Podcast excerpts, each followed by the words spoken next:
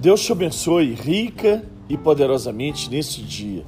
Mais uma palavra de Deus para edificar a sua preciosa vida. O propósito da restituição. E comereis abundantemente, vos fartareis e louvareis o nome do Senhor vosso Deus, que procedeu para convosco maravilhosamente, e o seu povo nunca mais será envergonhado. Livro do profeta Joel, no capítulo 2, no versículo 26. Ao longo da caminhada do povo de Israel, segundo as Escrituras, eles foram acometidos de muitos sofrimentos e muitas experiências de perdas.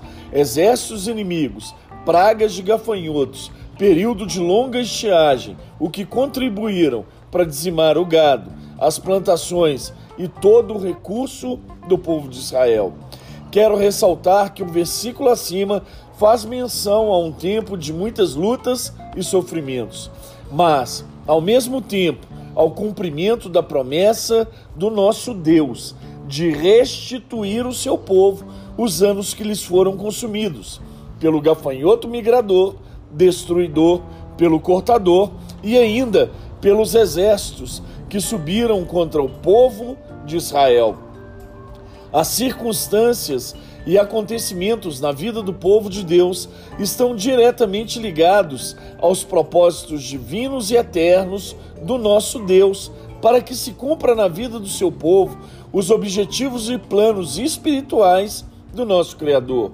Em tempos que passamos por tribulações que nos geram perdas, declaramos e acreditamos que Deus se esqueceu de nós que não escuta mais as nossas orações, chegamos a censurar Jesus Cristo em nossas orações, o interpelando acerca de não se importar com o nosso sofrimento, assim como fizeram os discípulos na travessia do mar da Galileia enquanto dormia Jesus no barco. Eles disseram: Não importa tu que nós pereçamos?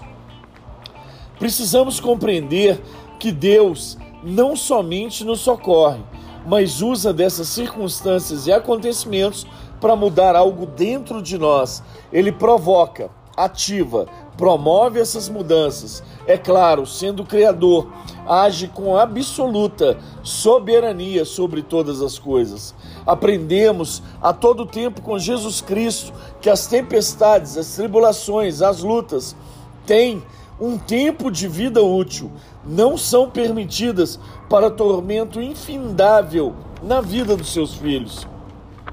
Uma vez cumpridos os propósitos de Deus, são removidos de nossas vidas as tribulações e as lutas.